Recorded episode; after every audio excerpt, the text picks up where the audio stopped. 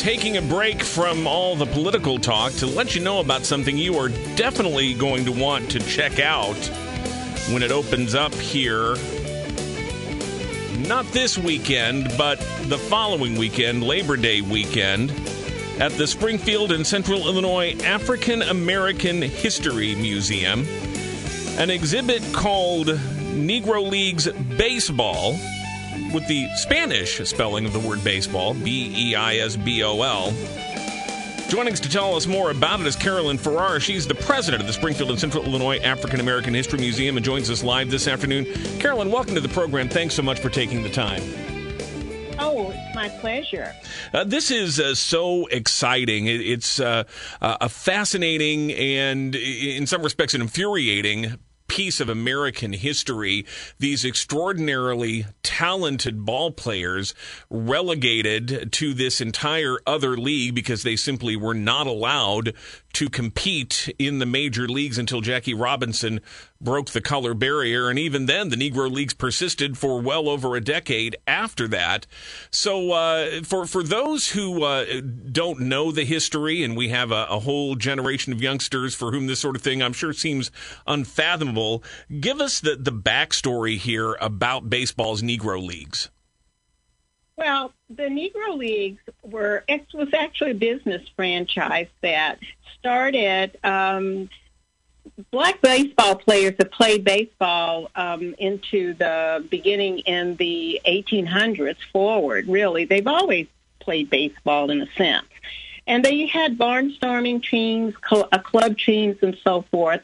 And finally, in 1920, visionary Rube Foster, who was player manager of the Chicago Giants baseball team, pulled together all of the teams and formed what was then called the Negro Leagues, which really organized them, got the teams off the ground, and got them growing. The teams were formed because, as you said, black players could not play in the major leagues, but had exceptional talent and therefore wanted to have teams of their own. And that is how this came about. The connection with the Hispanic clubs was from the Caribbean as well as Mexico. What happened was actually the Negro Leagues players went to those countries and played ball, and actually in some cases encouraged and kind of reintroduced the game there, and played and were very well honored and recognized for their talent, their ability, which they couldn't get in the States. And then the Afro-Latino players or Afro-Caribbean players came to the States to play as well. And they, of course, could not play in the major leagues because of the color of their skin. And they ended up playing in the Negro Leagues.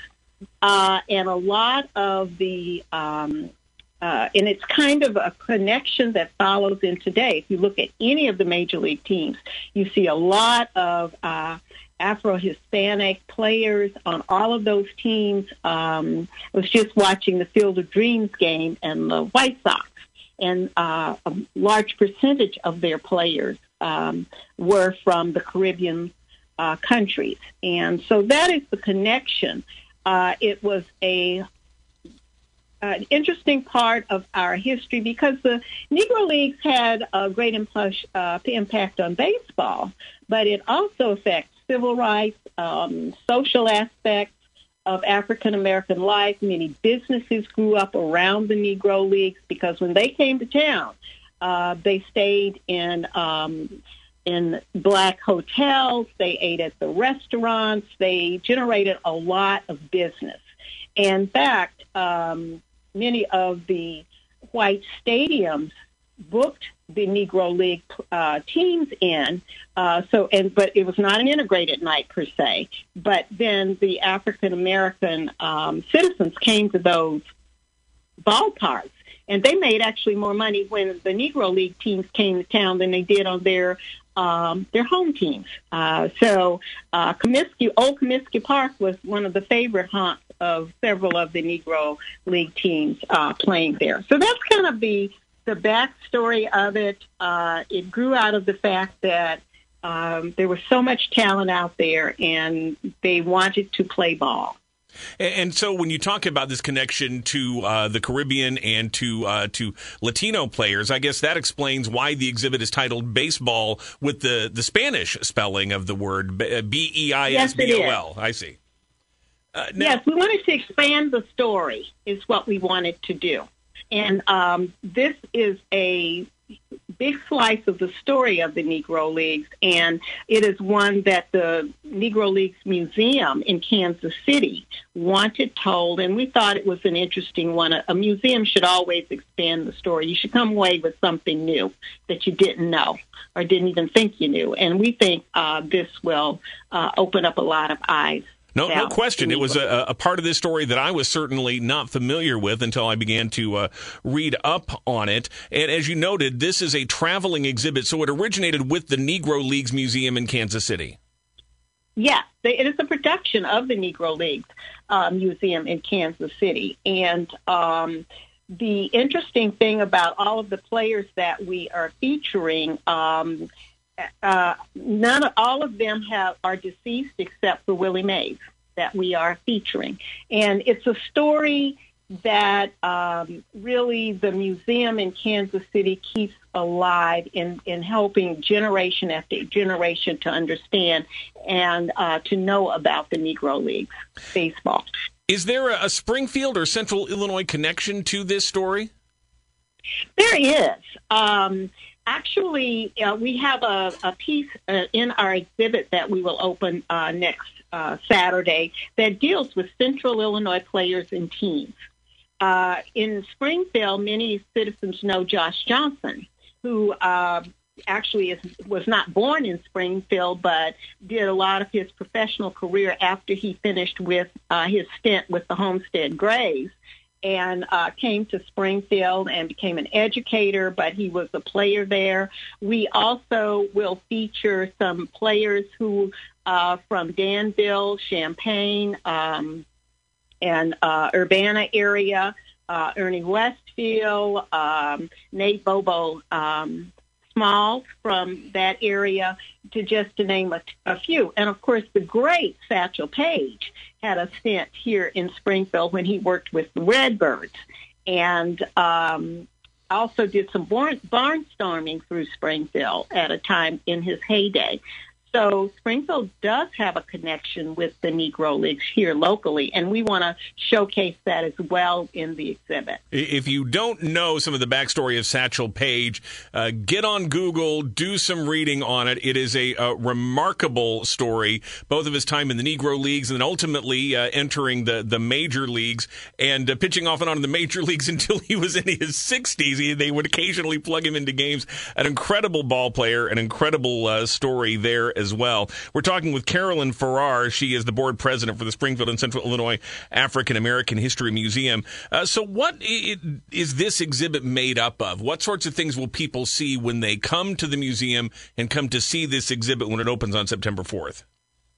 Well, when it opens on September 4th, you will enter the exhibit through what we call the Hall of Countries, where we have flags representing the countries where these players came from, of course, starting off with the United States.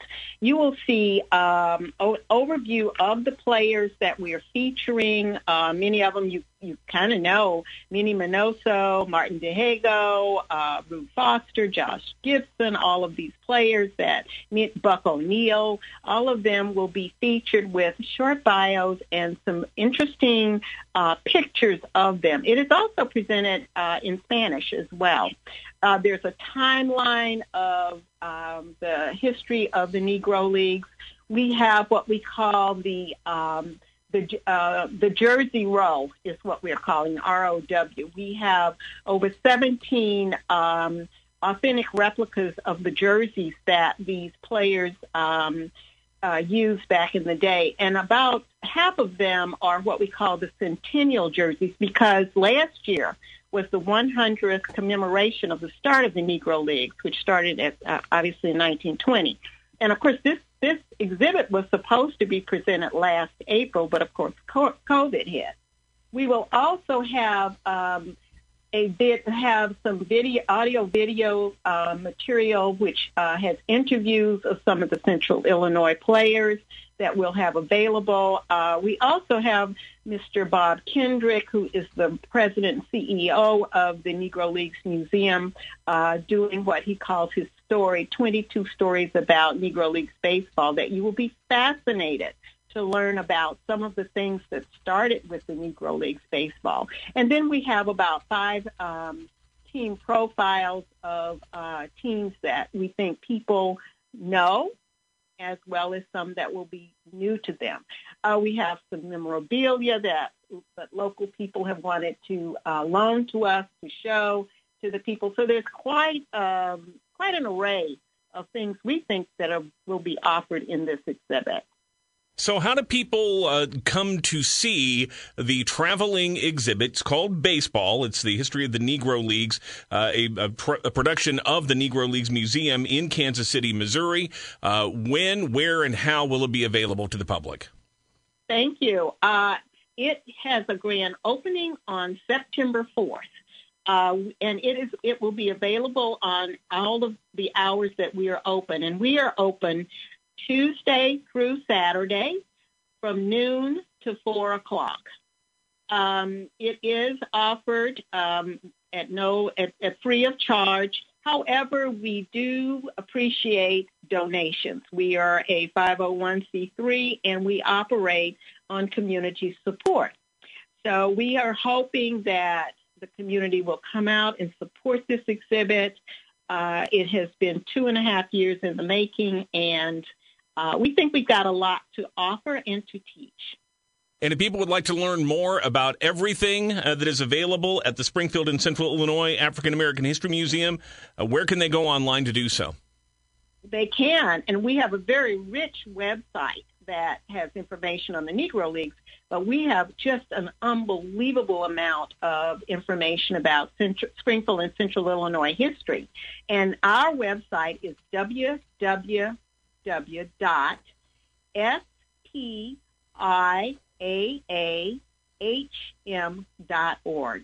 SPIAAHM.org. Again, it is the Springfield and Central Illinois African American History Museum, 1440 Monument Avenue in Springfield. Carolyn Farrar is the board president. Thank you so much for your time this afternoon. Very much looking forward to seeing the new exhibit. I hope you will hurry and get out and see it, and we really want the community to come out and see what we think is a very wonderful display of a rich history that we want to preserve. Available September 4th through October 30th here in Springfield. Thanks again for your time. We'll talk soon. Thank you so much, Jim.